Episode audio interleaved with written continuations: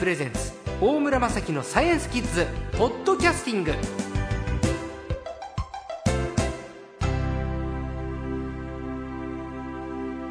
今週のサイエンスコーチャー略して最高は2度目のご登場ですフリージャーナリストの西田宗近さんですお願いしますはい、こんにちは。よろしくお願いします。西田さんは2年半前にね、あの、今、スマホがブームになっていて、スマホ、ブームっていうかもう定着していてね、このスマホを初期設定した段階で、僕らの行動っていうのは全てデータ化されてるという、ビッグデータっていう、ある意味怖いような画期的なような、でも今にしてみるともうそれも、あの浸透したのかなっていう話を聞いてですね、はい。僕は衝撃を受けたんですけど、ええあのビッグデータっていうのはまだやっぱりどんどん構築されて、ですね。あの、どんどん一般的になって、はい。あの、何が危なくて、はい。何が、要は人にとって便利なのかっていうのがやっと見えてきた。で、そうすると、例えば、もう車とか、そういったものにも応用が進み始めているので、はい。これからはもっとし生活の中で当たり前に使われていくようになるんじゃないですかね。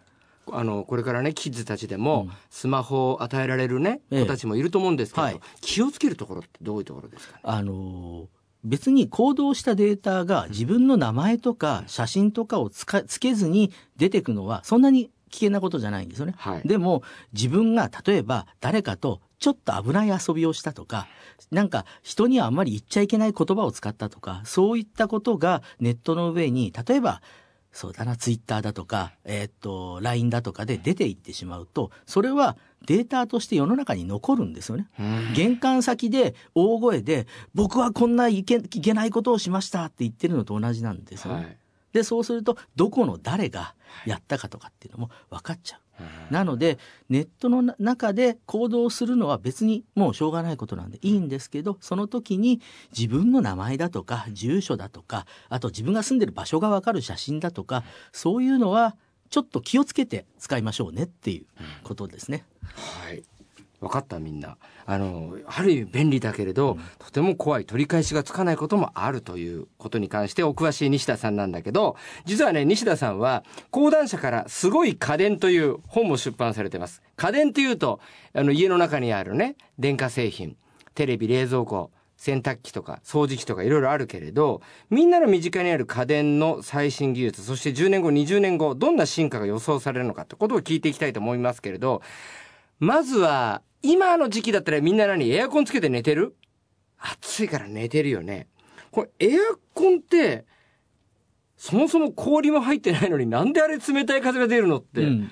基本的なところからあ伺いたいの、これちょっと科学的に難しいことなんですけど、はい。空気っていうのはある密度とある温度の関係が決まってるんですね。はい。空気が薄くなると温度が低くなる。だから山の上は空気が薄くて温度が低い。はいでも地上は空気が濃いので温度が高い。でこれを使うと同じ容量の空気を例えば薄くする。はい濃度を薄くすると気温が下がる。濃くすると気温が上がる。って決まってるんですか？そう。で、そういうことが起きるとどうなるかっていうと、空気をこう、ポンプで圧縮したりするとですね、はいはいそれによって熱が出たり、ね、逆に周りから熱を奪ったりするんですね。エアコンが冷えるっていうのは空気が熱を奪ったから冷えてるんですね。はい氷なんかがいるわけじゃなくて、はい空気を要は膨らませたり圧縮したりすることによって、うんえー気体の性質が変わって温度が変わるので冷える。でこれをヒートポンプっていう仕組み。ヒートポンプ？はい。あのエアコンが、うんあのみんなのお部屋にあるけれど必ずその外には室外機ってのがありますね、はい、そうです。そこから空気を取り込む。取り込む。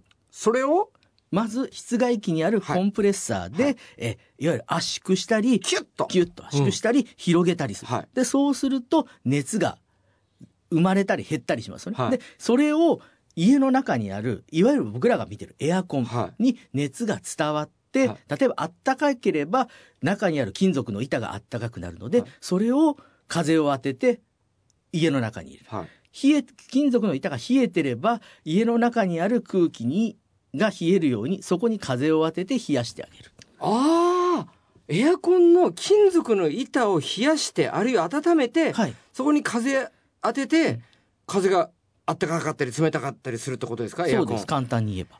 いきなり冷たい風に変化するんじゃなくて、はい。金属で冷やしたり温めたりしながらそうです。風が出てくるってこと？です。へえで、家の中にある空気、あったかい空気、例えば冷やすんだったら、はい。あったかい空気はエアコンから外に出しちゃう。はい。で、そうすると、つ代わりに冷たい空気を入れるので、はい。部屋の中がもっと効率的に暖かくなる。だから、外にある室外機の近くに行くと、ものすごく暑いんですね。そうか。あそうか。室外機っていうのはそうそう室外機っていうのは外から空気取り込むんじゃなくてあの中にあるあったかいものを出出すってこと。そうです。ああそうかそうかそうです。なるほどええなので、い地球全体で見ると、気温の暖かさ、冷たさっていうのは全部計算すると同じなんですね。プラマイゼロゼロ。でも、家の中は、要は暖かいものを、熱を外に出し、室外機から出してるので、冷えてる。そのための仕組みがエアコンってことなんですね。で、さらには、えエアコンの温度を維持するっていうのは、電力を食わないように変わってきたので、エアコンは止めない方が、電気はもったいなくありません。なんかでうん。インターネットで見ました。あの 1, 1ヶ月間エアコンをつけっぱなしにしていた人の電気代の量なんか請求書みたいなものがあったら意外に安かったっていう、そうです。あの、うんもちろん、例えば、昼間8時間家にいないときは、ええ切っといた方がもちろんいいです。あはいでも、1時間、2時間、例えば30分とか、お買い物で外に出るっていう時のために電源を切ると、実はエアコンみたいなものっていうのはええ、電源が入る時に一番電気を炊くんですね。なので、電気を食わない。よより省エネにするにはつけっぱなしで、しかも温度のコントロールもエアコンの側の機械にお任せする。これが一番、実は、あの、消費電力が。そのために、要は50年間、仕組みが変わってないエアコンが、は要はどんどん進化してるわけですね。いはい仕組みは同じなんだけど、より消費電力を少ないとか、より、えーずっと冷えるとか、はい効率的に冷えるとかって形で変わってきてるわけです。これ昭和生まれのお母さんにはかなりね難しい選択ですよ。ですね。エアコンつけっぱなしでいいよって言われてももったいないってなっちゃうじゃない。でしかもええ。20年前に例えばマンション買ってはい。20年前最初についてたエアコンと今売ってるエアコンとでは実は消費電力が何倍も違う。そうですか。これ消費電力を見極めるにはエアコンどこ見ればいいんですか？あの一応書いてあるはあるんですけどね。へえ。1, 日あたりどれぐらいとか1月あたりどれぐらいとかって書いてあるあーパンフレットに？え書いてあるんですけども、あの一応省エネの指標が、はい。えー、と星でかい示されてるんですね。これはもう国で一応基準が決まってて、ええ。星5つついてれば、はい。まあそんなに極端になんていうか消費電力が悪いことはないと思ってもらっていい。星5つついてたらそのエアコンは、うんえーお母さんがもし家にいらっしゃるんだったら、うん、ちょっとの買い物の時間中だったらつけっぱなつしもけっぱなしの OK 方が OK。あったかな星うちのそのエアコン10年後20年後どうなるかっていうお話なんですけど、はいまあこういうその家電のねうん将来に関してもうちょっと時間来ちゃったので、詳しく来週伺っていきたいと思います。はいはい。ということで、今週の最高はフリージャーナリストの西田宗近さんでした。ありがとうございました。はい、ありがとうございました。